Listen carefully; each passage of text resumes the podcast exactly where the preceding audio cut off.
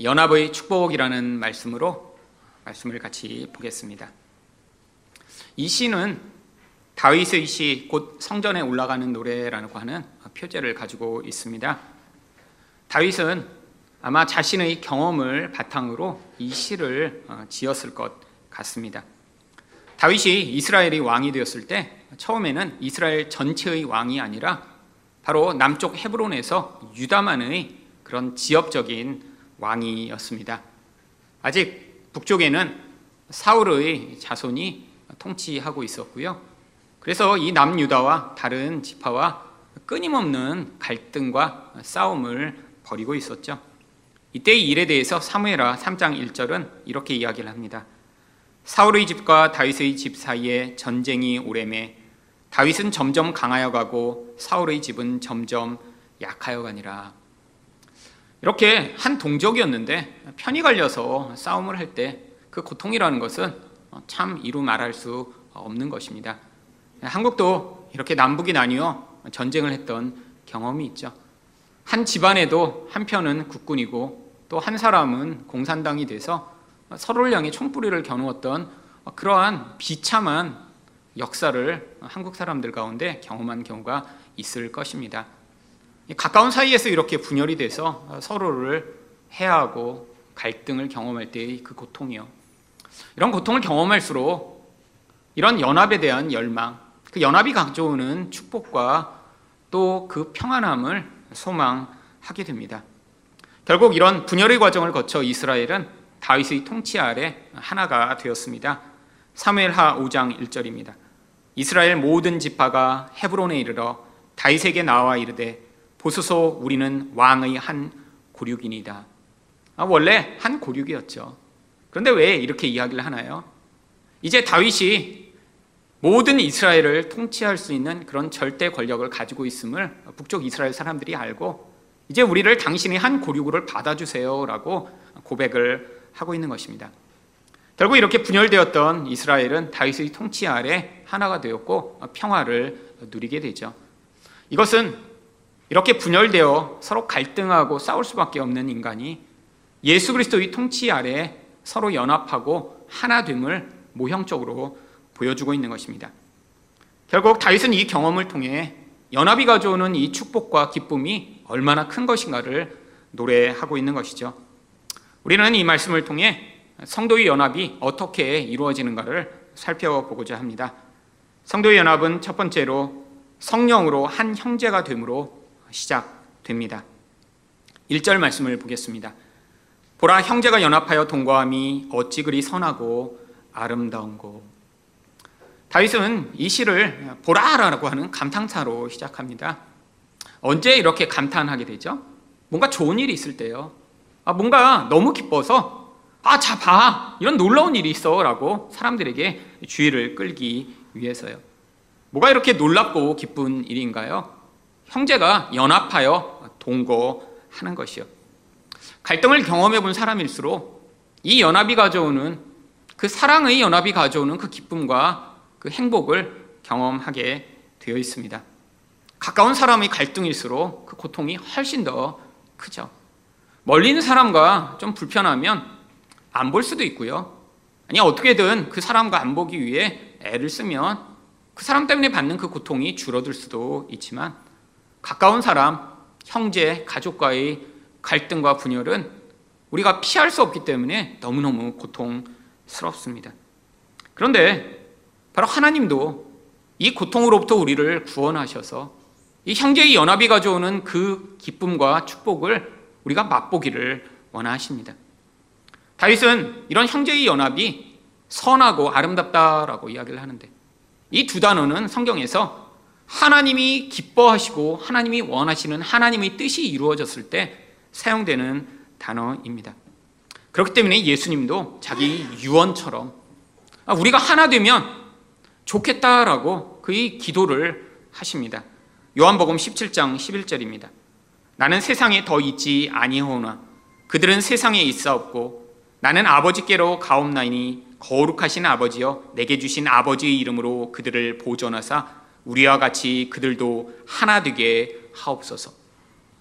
이 요한복음 17장은 예수님이 이제 십자가에 달리시기 전에 제자들을 위해 자신이 원하시는 가장 간절한 기도를 해주신 말씀입니다. 이 요한복음 17장에 보면 예수님이 반복해서 제자들을 위해 기도하신 내용이 저들이 하나 되게 하여 주시옵소서라는 기도를 하십니다. 왜 이런 기도를 하신 것일까요? 바로 이런 하나님의 도우심과 은혜가 아니고는 인간이 이렇게 연합하고 하나 되는 것을 누릴 수 없기 때문이죠. 왜 그럴까요? 인간들은 다 이기심이라고 하는 그 죄악이 말분드러내는 결과로 말미암아 나에게 이익이 될 때만 다른 사람과 관계를 맺고 나에게 이익이 될 때만 내가 원하는 그 관계를 유지하기 때문입니다. 여러분 부부 관계에서도 갈등이 생기는 이유가 뭔가요? 결국 나의 이기심을 포기하지 못하고 상대방을 나의 욕망의 도구로 사용하려고 할 때 그때 갈등이 생기죠. 그런데 부부관계에서는 그 관계를 쉽게 끊어버릴 수 없기 때문에 그 고통이 지속되는 것이죠. 여러분 다른 사람과의 갈등도 결국 여기로 말미암습니다. 나의 이기적 욕망이 존재하는데 상대방이 그것을 충족시켜 주지 않으면 세상에서는 얼마든지 그 관계를 끊어버립니다.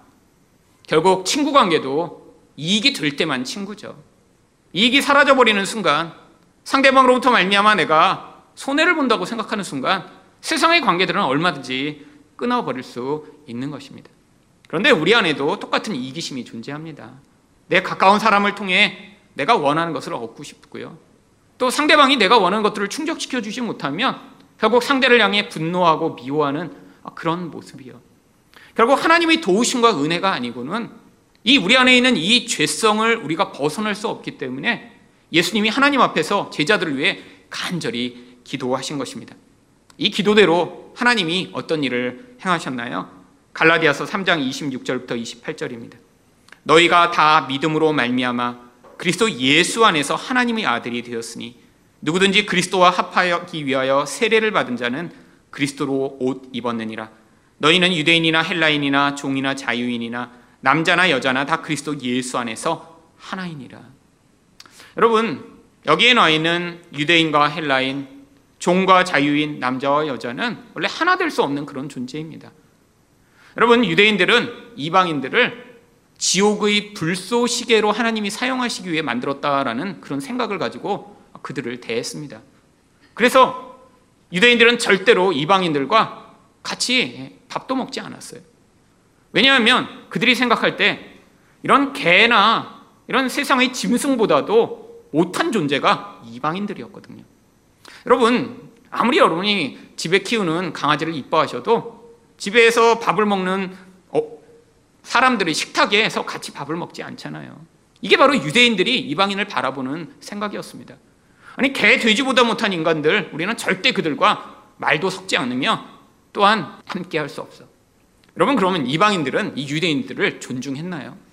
아니, 누군가 이렇게 미워하는데 그들 또한, 아니, 나라도 없는 이런 망한 나라 사람들이 왜 우리를 이렇게 멸시하고 천대해? 어, 이런 말도 안 되는 이런 인간들.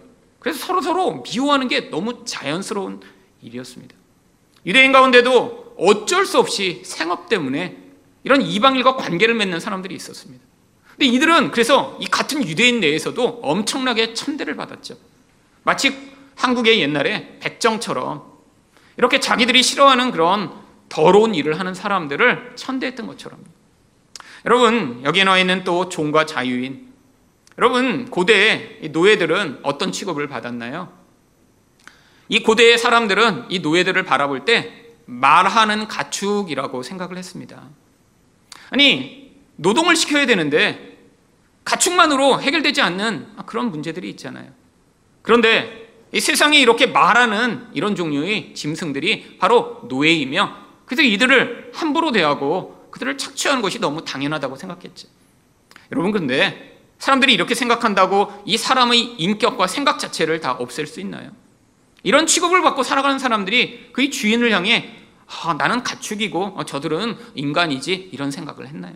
아니에요. 이런 취급을 받지만 그들 안에 자유에 대한 열망, 아니 인간으로 존중받고 싶은 그런 생각을 다 가지게 되죠. 그런데 이렇게 멸시받고 천대받으니까 그들은 자연스럽게 이런 주인들을 미워하고 또 기회만 되면 얼마든지 그들을 속여 자유를 얻을 수 있는 길을 찾고자 몸부림을 쳤죠. 여러분 남자와 여자의 관계 지금처럼 이런 동등한 관계가 된 건 얼마 되지 않는 일입니다. 여자들은 고대로부터 힘이 약한 존재이기 때문에 이 인간의 죄성으로 말미암아 힘이 강한 남자들의 착취의 대상이 되는 것이 아주 자연스러운 일이었죠. 결국 서로를 자기 욕구를 위해 착취하고 미워하는 이 아주 일반적인 관계들이요. 여러분 이 관계들이 서로 하나 될 수 있는 것은 불가능한 일입니다. 그런데 이 불가능한 일을 가능케 한 일이 벌어졌어요. 바로 무엇인가요? 예수 그리스도로 말미암아 이 죄인 되었던 우리를 하나님이 한 백성으로 삼아 주시고 우리를 형제로 만들어 주신 거예요. 서로는 여전히 다릅니다. 남자와 여자로 다르고 종과 자유인으로 다르고 여전히 유대인과 헬라인으로 그들의 본질 자체는 다르지만 이 눈에 보이는 세상의 조건과 환경을 뛰어넘는 영적인 새로운 조건을 하나님이 주시며 이 세상의 조건을 뛰어넘어 우리가 모두 다 한 형제요 가족으로 만들어 주신 것이죠. 여러분 이게 바로 하나님이 놀라운 영적 은혜로 성도들에게 허락하신 연합의 복입니다. 여러분 그래서 하나님이 이것을 기뻐하시는 것이죠. 여러분 가정에서도 자녀들을 보시며 자녀들이 서로 화목하고 사랑하고 서로가 연합되어 있는 것을 보시는 바로 그 부모님들의 기쁨처럼요. 여러분 그래서 하나님이 이것을 선하고 아름답다라고 이야기를 하신 것입니다.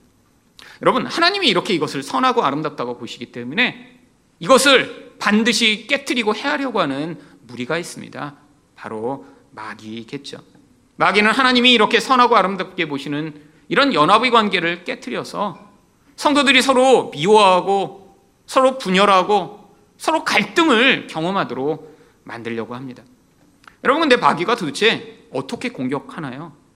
물론 옛날에 사람들이 무지하고 두려움에 사로잡혀 있을 때는 이런 귀신과 같은 그런 형상으로 사람들을 위협했지만 지금은 마귀의 유일한 이런 늘 반복되는 공격은 바로 죄악을 가진 인간을 통해서 서로를 공격하게 하는 것이죠. 여러분 교회 내에도 이런 마귀의 공격이 결국 사람들을 통해 나타납니다. 그런데 많은 사람들이 마귀가 이런 사람들을 통해 사람들을 공격할 때 세상에 있는 이런 사람들, 기독교를 박해하는 사람들을 통해서만 공격한다라고 생각을 하는 경우가 많습니다. 아니 그래서 세상에서 이렇게 악을 퍼뜨리고 또 기독교를 박해하는 사람들만 어 이렇게 마귀의 이런 도구가 돼서 사람들을 공격한다라고 생각을 하죠. 근데 이 시대는 그렇지 않은 것 같습니다. 교회 내에서 서로를 미워하게 만들고 서로를 분열케 만들므로 이 교회가 하나 되지 못하게 만드는 이 영향력이 이런 마귀가 더 자주 사용하는 도구로 사용되는 경우가 얼마나 많은가요? 여러분 지난 몇 주간 지금 인터넷을 아주 뜨겁게 달구고 있는 그런 사건이 있습니다. 바로 지금 분당에 있는 어떤 큰 교회 부목사님이 동성애에 관한 설교를 이렇게 했는데 이게 아마 교인들 가운데 이 교회가 워낙 큰 교회이기 때문에 자기 교인들만 인터넷을 보는 게 아니라 외부에 있는 사람들도 많이 보고 있다는 생각을 차마 못한 것 같아요. 근데 그분이 설교를 그렇게 했습니다. 동성애는 잘못된 거라고. 그런데 이렇게 동성애라고 하는 이 잘못된 것들을 사람들이 추구한다라고 하고 그들을 미워하고 공격하고 비난하는 그런 태도가 잘못된 것 아니냐고. 어쩌면 이런 동성애라고 하는 죄만큼이나 다른 사람들을 사랑하고 용납하지 못하고 미워하고 저주하는 그 태도 또한 잘못된 것 아니냐고. 근데 문제는 지금 동성애가 굉장히 이런 기독교인들 사이에 아주 뜨거운 감자입니다. 그랬더니 이런 설교를 들었던 아마 세상 사람들이 듣지 않겠죠. 아마 자기가 신앙에 열심히 있고 다른 교회 설교까지 찾아 듣는 그런 열심 있는 사람들이 그걸 들은 다음에 엄청나게 악플을 달기 시작했습니다. 아니 동성애를 너는 찬성하는 거냐? 그러면서 이 빨갱이 공산당 아, 뭐 이런 악플을 달면서 지금 이 시대에 어떤 프레임이 있냐면 동성애를 찬성하면 공산당이 돼버리는 프레임이 돼버렸어요. 왜냐하면 이 보수 기독교인들 사이에서 지금 많은 사람들이 강사로 지금 다니고 있습니다. 이 동성애 잘못된 거고 이 정부가 결국 이 좌파적 프레임으로 동성애를 확산시켜 교회까지 멸망시키려고 한다고. 그러니까 거기 가서 막 악플 단 거예요.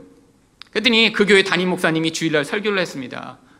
뭐라고 설교했냐면 아니 그렇게 동성애가 좋다고 얘기한 것도 아니고 이런 동성애에 대한 미움과 그런 반응이 기독교인이 정말 해야 되는 반응인가를 얘기했는데 결국 그를 공격하는 이런 아군이라고 생각한 그 공격으로 말미암아 이게 더 심각한 문제가 아니겠느냐고.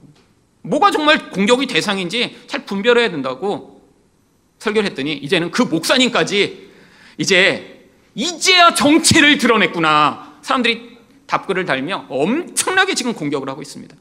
그래갖고 이게 얼마나 교회를 막 전화하고 막 욕하고 막 그런지 그 교회가 이 부목사님 설교를 내렸다가 다시 올렸다가 다시 내렸다가 지금 반복하고 있고요.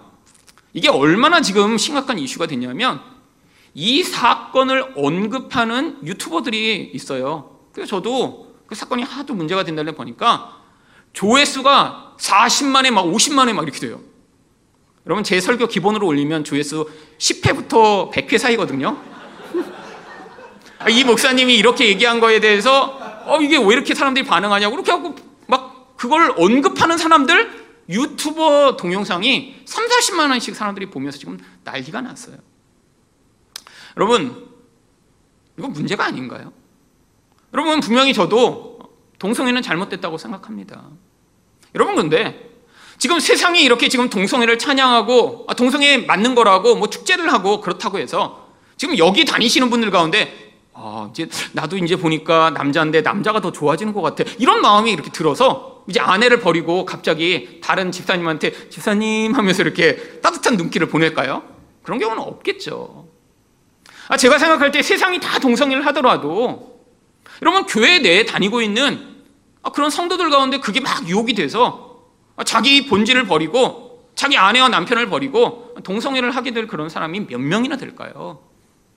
그런 사람이 혹시 있더라도 아마 이미 상처를 받은 사람, 관계 가운데 진정한 기쁨과 만족을 경험해 본 적이 없는 사람, 그래서 뭔가 일탈적이고 이상한 것들을 추구하다가 그런 것에 유혹을 받아 넘어가는 아주 소수의 사람들이 넘어가겠죠.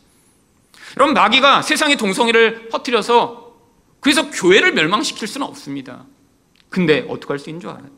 그거에 대한 그런 입장을 내가 맞다라고 생각하며 뭔가 나랑 다른 입장을 가진 것 같은 사람을 적으로 만들어 공격하는 공격으로 말미암아 얼마든지 다른 사람들을 고통하게 만들 수 있죠.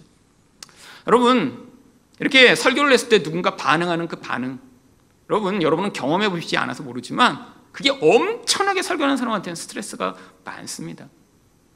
여러분 아마 그 교회 부목사님 아마 앞으로 설교 제대로 할 수가 없을 거예요. 설교 한 번 했다고 막 몇십 명, 몇백 명이 그렇게 달려들어 악플을 해야 되니까 그래서 전에 듣는 얘기로는 앞으로 1년 동안 설교 안 하겠다고 이렇게 담임 목사님한테 얘기를 했대요. 여러분 이게 교회 내에 벌어지는 일이죠. 동성애 때문에 막 성도들이 다 교회를 떠나고 하는 게 아니라 아니 동성애에 대한 어떤 입장을 표명했더니 아, 동성애가 좋다라고 한 것도 아닌데 누군가를 공격해 정말 설교단에 설 수 없을 정도로 누군가를 심각하게 상처를 입히는 이런 행위요. 어떤 사람이 그렇죠? 세상 사람이 아닙니다. 같은 교회를 다니는 사람들 아니 같은 편인 줄 알았는데 알고 보니까 아군이 아니었던 것이죠. 여러분 이게 무서운 거예요. 여러분 예수님도 누구에게 미움을 받아 십자가에 달리셨나요? 여러분 세상 사람들이 아닙니다.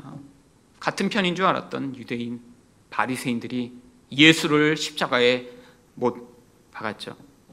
여러분 내가 어떤 입장을 가지고 있다고 그것으로 다른 사람을 미워하고 공격하는 이 모든 모습이 마귀가 결국 교회를 무너뜨리기 위해 사용하는 전략이라고 믿습니다. 여러분, 교회가 그래서 가장 주의해야 될 게 바로 그런 모습이에요. 여러분, 아주 좋은 것도 우리가 내가 그것을 믿고 있고, 아니, 내가 그것을 지킨다고 다른 사람을 판단하고 정죄하고 미워하며 심지어는 심판하려고 하는 태도가 나타날 때 그 좋은 도구마저도 마귀의 도구가 얼마든지 될 수 있습니다. 저는 복음이 그렇다고 생각합니다. 여러분 복음처럼 좋은 게 어디 있나요? 죄인인 우리를 하나님이 구원하셔서 도대체 하나님과 영원히 분리되었던 우리가 하나님을 아버지라고 부르게 만드신 그 놀라운 복음의 은혜요. 우리가 어떤 행위를 하지 않아도 우리를 용납하시고 우리에게 선물을 주신 그 놀라운 은혜요. 그런데 이 복음마저도 어, 나는 복음을 잘 알아. 나는 복음을 믿어. 근데 너는 복음을 아직 모르지? 라고 다른 사람을 판단하는 도구가 된다면 이게 심각한 문제죠. 여러분 이곳에 계신 여러분들은 이제 아, 이 복음의 길이 맞다라고 생각하시는 분들이 이곳에 계신 줄 믿습니다. 여러분, 그런데 그게 도그마가 돼요. 나만 맞아요. 그래서 다른 사람을 판단하고 정죄하고 심지어 나랑 의견이 다른다고 그를 미워하여 결국 심판하려고 하는 순간에 여러분 그것 자체가 분열시키는 마귀의 도구로 사용받는 도구가 얼마나 많은가요? 여러분 진짜 영적으로 성숙했다면 내가 정말 진리를 붙들고 그 진리를 다른 사람들을 용납하는 도구로 써야 하는데 바로 우리 교회에 지금 필요한 것이 그런 성숙과 용납의 마음입니다. 여러분 우리들은 이제 이 복음이 맞는 길이라고 생각하지만 여러분 세상에 얼마나 많은 사람들이 복음 말고 다른 것도 짬뽕해서 아, 이것도 맞고 저것도 맞고 저것도 맞는다라고 생각하는 사람들이 얼마나 많은가요? 여러분 그래서 우리만 맞기 때문에 모든 다른 사람들은 다 망해야 되는 것인가요? 여러분 이런 마음으로는 절대로 우리가 하나님이 이 연합으로 말미암아 주시고자 하는 축복을 누릴 수 없죠. 아무리 복음이 좋은 것이라도 이 복음을 가지고 아, 이 복음으로 다른 사람도 그 풍성한 은혜를 누렸으면 좋겠다. 하나님이 우리에게 값없이 주시는 이 놀라운 선물을 모두 함께 누렸으면 좋겠다. 인생 가운데 우리가 아무리 노력하고 애써도 그 신의 은혜를 얻어낼 수 없지만 하나님이 우리의 이 부족한 모습에도 불구하고 우리를 향해 그 놀라운 사랑을 베푸신 그 사랑을 함께 전했으면 좋겠다라는 이 사랑의 마음으로 복음을 전해야 연약한 사람까지도 그 복음 안에서 그 사랑이 가져오는 놀라운 능력을 경험할 수 있는 것입니다. 두 번째로 성도의 연합은 어떻게 이루어지나요? 성령으로 기름 부음을 받아 유지됩니다. 2절 말씀입니다. 머리에 있는 보배로운 기름이 수염 곧 아롬의 수염에 흘러서 그의 옷깃까지 내린 같고 구약 시대에 제사장이 되는 경우에는 이 제사장의 옷을 다 입은 그 머리 위에 기름을 부었습니다. 출애굽기 30장 30절에 그 이야기가 나옵니다. 너는 아론과 그의 아들들에게 기름을 발라 그들을 거룩하게 하고 그들이 내게 제사장 직분을 행하게 하고 여러분 이렇게 기름을 바르는데 머리에다 찔끔 이렇게 바르는 것이 아니라 이 머리 위에 기름병을 쭉 흘리는 것이죠. 여러분 머리 위에 기름병을 흘리면 어떻게 될까요? 머리서부터 기름이 흘러내려서요. 유대인들은 이렇게 수염이 긴데 그 수염에도 다 기름이 적셔지고 이 옷에까지 이 기름이 뚝뚝뚝뚝 떨어져서 온몸이 목욕하는 것처럼 이렇게 흠뻑 젖게 됩니다. 왜 이렇게 제사장 또 선지자 왕을 이렇게 기름으로 부은 것인가요? 여러분 구약 성경의 어떤 그림을 통해 앞으로 일어날 일을 모형으로 보여준 것이죠. 바로 성령으로 말미암아 하나님의 사역을 맡은 자들이 그 능력으로 더듬지 않고는 하나님의 일을 할 수 없음을 그림으로 보여준 것입니다. 그래서 누가복음 4장 18절은 예수님 또한 이런 성령의 기름 부으심을 받아 하나님이 맡기신 사역을 하였음을 이렇게 이야기합니다. 주의 성령이 내게 임하셨으니 이는 가난한 자에게 복음을 전하게 하시려고 내게 기름을 부으시고 나를 보내사 포로된 자에게 자유를 눈먼 자에게 다시 보게 함을 전파하며 눌린 자를 자유롭게 하고 여러분 예수님도 기름 부음을 받으심으로 말미암아 그 성령의 능력으로 하나님이 맡겨 주신 일을 하셨습니다. 여러분 예수님이 그러셨는데 우리에게도 꼭 필요한 것이 바로 이런 성령의 기름 부으심이죠. 여러분 왜죠? 성령이 임하셔서 우리를 하나님의 은혜로 붙드셔야 우리 본성을 벗어나 이 연합이라고 하는 하나님이 기뻐하시는 뜻을 이룰 수 있으니까요. 하나님의 성령의 붙으심이 아니고는 결국 인간적 생각이 끊임없이 튀어나오게 되어 있습니다. 인간적으로 아무리 좋아 보이는 선택을 할지라도 그게 정말 하나님이 기뻐하시는 연합과 온전함을 가져올 수 있나요? 아닌 경우가 많죠. 왜요? 인간은 너무 미래를 보지 못하고 당장 눈앞에 보이는 나의 이익과 나의 편리만을 생각하여 반응하기 마련이죠. 그래서 하나님은 성도들에게도 이렇게 기름을 부어 하나님이 뜻하시는 것들을 함께 이루어나가는 작은 예수로 살아갈 수 있도록 은혜를 베풀어 주십니다. 고린도후서 1장 21절입니다. 우리를 너희와 함께 그리스도 안에서 굳건하게 하시고 우리에게 기름을 부으신 이는 하나님이시니. 여러분, 결국 이 땅에서 이 하나님이 기뻐하시는 연합을 이루기 위해서 우리에게 꼭 필요한 것이 이런 성령으로 충만함을 받는 것입니다. 여러분, 왜죠? 하나님이 우리에게 요구하시는 이 연합을 위한 그런 과정 가운데 이런 하나님의 뜻이 아니고는 우리가 순종할 수 없기 때문이죠. 이런 연합을 위해 그래서 바울 사도는 에베소 4장 1절부터 3절 사이에 무엇을 우리에게 요구하나요? 그러므로 주 안에서 갇힌 내가 너희를 권하노니 너희가 부르심을 받은 일에 합당하게 행하여 모든 겸손과 온유로 하고 오래 참음으로 사랑 가운데서 서로 용납하고 평안히 매는 줄로 성령이 하나 되게 하신 것을 힘써 지키라. 여러분, 이 성령이 우리를 하나 되게 만드셨대요. 그런데 이것을 그냥 가만히 있으면 계속 유지되는 게 아닌 것입니다. 뭐가 꼭 필요한가요? 겸손이 필요하고요. 온유가 필요하고요. 오래 참음이 필요하고요. 용납이 필요합니다.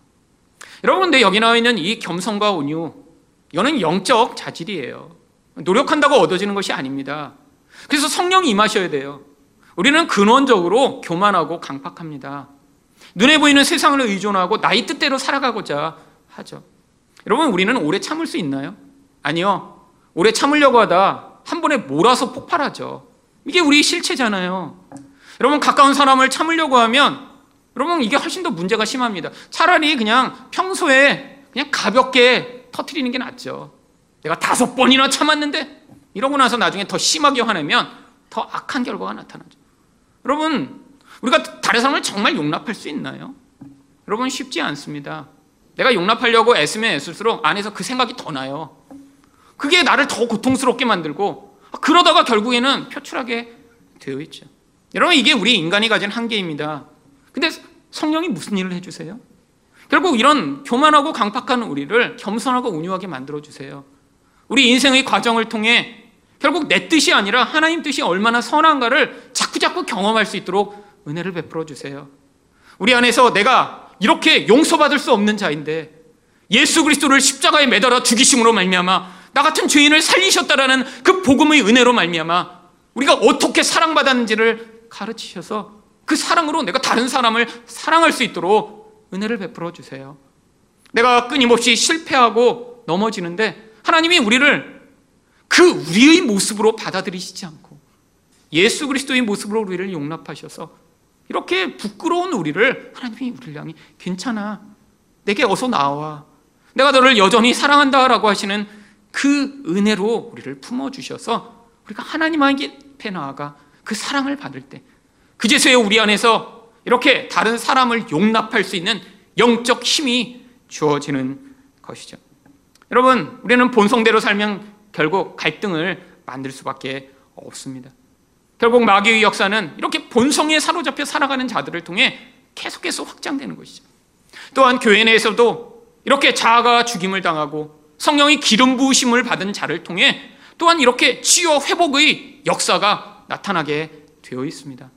여러분 예수님이 어떻게 마귀에게 매인 우리들 결국 분열하고 싸우고 문제를 일으키고 결국 자기만을 위해 살아가는 우리들을 구원하셨나요? 예수님도 성령의 기름 부으심을 충만하게 받았다라고 성경이 이야기를 합니다. 사도행전 10장 38절입니다. 하나님이 나사렛 예수에게 성령과 능력을 기름 붓듯 하셨음에 그가 두루 다니시며 선한 일을 행하시고 마귀에게 눌린 모든 사람을 고치셨으니 이는 하나님이 함께 하셨습니다. 여러분, 하나님이신 예수님조차 이렇게 성령의 기름 부으심을 충만하게 받으셔서 그것으로 마귀에게 눌린 자를 자유케 하셨대요. 여러분, 본성이 마귀랑 비슷한 우리들에게는 얼마나 더 성령의 기름 부으심이 많이 필요할까요? 여러분, 마귀는 지금도 끊임없이 교회를 회방하고 이런 하나님 나라의 역사가 나타나지 못하도록 방해하려고 합니다. 여러분, 마귀는 도대체 교회를 어떻게 무너뜨릴까요? 서로를 용납하지 못하게 만들고 서로 사랑하지 못하게 만들고 서로 험담하고 미워하고 서로 소문을 퍼뜨리는 것으로 교회를 망하게 합니다. 여러분, 여러분이 저에 대해서 분명히 불만이 있으실 수 있죠. 아니 또 서로에 대해서 받아들일 수 없는 어떤 약점들을 아실 수 있죠. 근데 그것을 소문으로 내고 야 이렇더라. 아, 목사님 알고 보니까 이래. 아니 어느 성도 알고 보니까 이런 사람이더라. 그럼 서로에게 그런 약점들을 퍼뜨리면 어떻게 될까요? 결국 사람은 한 번 그 이야기를 들으면 그 시선으로 그 사람을 보게 되어 있습니다. 여러분, 그 틀을 벗어나는 게 쉽지가 않아요. 야, 알고 보니까 이런 사람이야. 이런 얘기를 듣는 순간 이제는 우리는 그 사람을 그렇게 볼 수밖에 없는 것이죠. 여러분 마귀가 그렇게 무너뜨립니다. 여러분 일단 마음이 사랑의 마음이 식으면 마귀는 끊임없이 다른 사람을 잘못된 시각, 어떤 약점을 잡아 끊임없이 미워하게 만듭니다. 여러분 이 정도 되는 교회 분열되는 거 아주 금방이에요. 여러분 큰 교회도 그런 분열로 말미암아 서로 얼마나 미워하고 싸는 경우들을 우리는 많이 보고 있나요? 그럼 지금 바로 마귀가 이제 일할 때입니다. 그럼 마귀가 능력이 없어서 가만히 있었던 것 아니에요. 아니 더 좋은 기회를 찾고 있었던 거죠. 마치 뭐가 잘 되고 있는 것 같은데 아니 하나 된 것처럼 보이는 그런 때 틈을 잡아 이렇더라라는 소문으로 우리를 분개케 하고 우리를 고통하게 만들 이 상황. 이런 때에 우리가 더 필요한 게 무엇인가요? 성령의 충만함을 받는 것입니다. 하나님, 우리에게 성령의 기름을 부어 주셔서 더 사랑할 수 있는 마음을 주시고 더 용납할 수 있는 은혜를 주시고 그래서 하나님, 이렇게 하나님이 허락하신 공동체 하나님의 나라가 이 교회를 통해 이루어질 수 있도록 은혜를 달라라고 하는 그런 기도로 우리가 함께 겸손하게 나아갈 때 하나님이 하늘 사랑 교회를 통해 이 놀라운 기름 부음의 능력과 은혜를 경험할 수 있도록 은혜를 베풀어 주실 것입니다. 마지막으로 성도 연합은 어떻게 이루어지나요? 성령으로 영생의 복을 누리게 됩니다. 3절 상반절 말씀입니다. 헐몬의 이슬이 시온의 산들에 내림 같도다. 이스라엘에 가시면 북쪽 끝에 레바논과의 경계에 헤르몬 산이라고 하는 산이 있습니다. 이 산은 아주 높은 산입니다. 백두산 높이가 2,744m인데 이 헤르몬 산이 2,814m나 되는 아주 높은 산이죠. 그런데 이렇게 높은 산이니까 이 산에 5월까지도 눈이 이렇게 산 꼭대기에는 있다고 합니다. 또 이스라엘에서 유일하게 스키를 탈 수 있는 어, 그런 산이래요. 그런데 이 산 꼭대기는 아주 추운데 남쪽만 내려가도 이 산 아래만 내려가도 따뜻하기 때문에 이 온도차로 말미암아 이 산에는 밤 사이에 이슬이 아주 엄청나게 많이 내린답니다. 마치 밤새도록 비가 온 것처럼 이슬이 많이 내려서 아주 초목이 자라는 좋은 조건을 가지고 있다고 하죠. 근데 뭐라고 다윗이 이야기하나요? 헬몬의 이슬이 시온의 산들에 내린 같도다. 여러분 시온은 바로 이 이스라엘을 이야기합니다. 여러분 시온의 산들이요 이스라엘에는 이런 이슬이 잘 안 내려요. 그러니까 땅이 메마릅니다. 아, 비도 잘 내리지 않는 땅에 이슬이라도 내려야 되는데 아, 그래서 농사 짓기가 쉽지 않은 것이죠. 근데 그 헤르몬 산에 내리는 이슬처럼 온 이스라엘이 이런 이슬로 충만하다면 얼마나 풍요하고 얼마나 아름다울까요?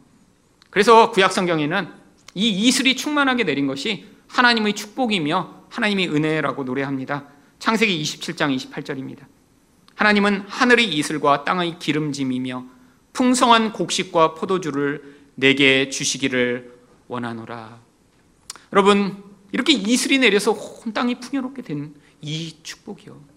여러분, 그런데 이렇게 헤르몬산의 이슬이 충만하게 내리는 것, 뭐가 이런 축복이라는 거죠? 형제가 연합하여 동거하며 하나님 백성들이 이렇게 하나 되어 함께 같이 있는 것, 이것 자체가 이런 축복이라는 거예요. 근데 이 축복이 또한 어떤 축복이냐면 3절 하반절을 보시면 거기서 여호와께서 복을 명령하셨느니 곧 영생이로다. 여러분 영생의 축복이 형제가 연합하여 동거하는 바로 그 자리에서 맛볼 수 있다라고 하는 것입니다. 여러분 하늘나라에서 경험할 그 복 죽어서만 경험하는 것인가요? 여러분 하늘나라에 갔더니 뭔가 이 땅에선 경험되지 못하는 그러한 놀랍고 좋은 것이 거긴 있는 것인가요? 아닙니다. 하늘나라에서 경험할 그 모든 것, 이 땅에도 다 존재합니다. 그 대표적인 것이 바로 사도행전 2장 44절부터 47절에 나옵니다. 성령이 충만함이 초대교회에 임했을 때 어떤 놀라운 복을 경험하나요? 바로 44절과 45절입니다. 믿는 사람이 다 함께 있어 모든 물건을 서로 통용하고 또 재산과 소유를 팔아 각 사람의 필요를 따라 나눠주며 어떤 복이요? 여러분 인간의 이기성이 사라진 모습이요. 여러분 이렇게 사람들이 함께 있는데 서로 이기성이 없으니까 사랑으로 가득해요. 나의 것이 너의 것이에요. 그래서 사람들이 서로 물건을 통용합니다. 부자는 자기 가진 것을 다 팔아서 가난한 자를 위해 주어요. 여러분 초대교회에 이런 놀라운 은혜가 나타났죠. 여러분 하나님이 하늘나라를 맛보게 하시는 것이죠. 여러분 그런데 하늘나라에서는 이 땅에서는 우리 육신적 한계와 연약함 때문에 온전히 그렇게 할 수 없지만 하늘나라에서는 이제 하나님이 공급하시는 그 풍요함으로 말미암아 사랑으로 말미암아 살아가는 사람들이 가득 모인 곳이라 그 풍요와 그 행복을 계속해서 맛볼 수 있는 것이죠. 여러분 또한 무엇이 이 하늘나라의 경험인가요? 46절 상반절과 47절 상반절입니다. 날마다 마음을 같이하여 성전에 모이기를 힘쓰고 하나님을 찬미하며 여러분 예배가 삶이 되는 삶이요. 아니 우리 삶 전체가 하나님을 예배로 하는 그 예배의 삶으로 가득 차는 거예요. 여러분 이게 얼마나 큰 축복인가요? 여러분 예배가 힘이 되고 예배가 하나님의 만남을 통해 얻게 되는 그 능력으로 살아가게 만드는 통로가 된다면 여러분 이게 바로 하늘나라의 경험 아닌가요? 우리가 하늘나라에서 경험할 가장 놀라운 축복이 무엇인가요? 그 좋으신 하나님을 우리가 영원히 찬양하는 자리에 함께 서서 하나님 좋으십니다. 우리 하나님 선하십니다. 우리 하나님 위대하십니다라고 함께 노래하게 된 그날이요. 근데 이 땅에서 우리가 함께 할 수 있다라고 하는 것입니다. 바로 이렇게 하나님 나라를 맛보게 하는 형제가 연합하는 것을 통해 우리가 이 땅에서도 그 은혜를 경험할 수 있는 것이죠. 마지막으로 또한 무엇이 이런 하늘나라의 경험인가요? 46절 하반절입니다. 집에서 떡을 떼며 기쁨과 순전한 마음으로 음식을 먹고 여러분 이 성도의 교제로 말미암는 기쁨과 만족이요. 세상에서 지치고 상하고 힘든 사람들이 같은 형제들을 하나님 안에서 형제 자매된 사람들을 통해 위로를 받고 힘을 얻고 서로 세워지고 좋은 일이 있을 때 함께 기뻐하는 그 기쁨의 자리를 함께 누리는 것이요. 같이 떡을 떼고 형제처럼 살아가는 그 기쁨의 경험이요. 여러분 교회가 이런 성령 충만하여 이런 모습으로 변할 때 어떤 결과가 나타나나요? 47절 하반절입니다. 또 온 백성에게 칭송을 받으니 주께서 구원받는 사람을 날마다 더하게 하시니라. 여러분 교회 안에서 하늘나라의 경험, 하늘나라가 누려지게 되면 자연스럽게 그 영향력이 세상 가운데 확장된다라고 하는 것이죠. 여러분 지금은 이제 예수 그리스도를 모르는 사람 거의 없습니다. 근데 여러분 무엇이 필요한가요? 이 교회가 이곳에서만 경험할 수 있는 이 하늘나라의 놀라운 경험, 그 은혜를 품은 공동체가 되면 자연스럽게 그 은혜가 다른 곳에 흘러가게 될 것입니다. 여러분, 하나님이 저에게 좋은 공간을 허락하셨습니다. 하지만 여러분, 물리적인 공간보다 정말 중요한 것은 무엇인가요? 이곳에 모여 계신 여러분들이 이런 성령이 충만함으로 말미암아 우리 안에서 먼저 하늘나라를 누리고 하늘나라를 경험하고 그래서 우리에게 주신 그 은혜들을 이제 흘려 보낼 수 있는 준비가 되면 결국 하나님이 이 하늘 사랑 교회를 통해 이 땅 가운데 이런 교회다운 교회 하늘나라를 보여줄 수 있는 교회로 구원의 통로로 사용해 나가실 것입니다. 하늘사랑 교회의 성도 모든 여러분이 성령 충만하여 바로 이런 이 땅에서 하늘나라를 보여줄 수 있는 교회로 살아가게 되시기를 예수 그리스도 이름으로 축원드립니다.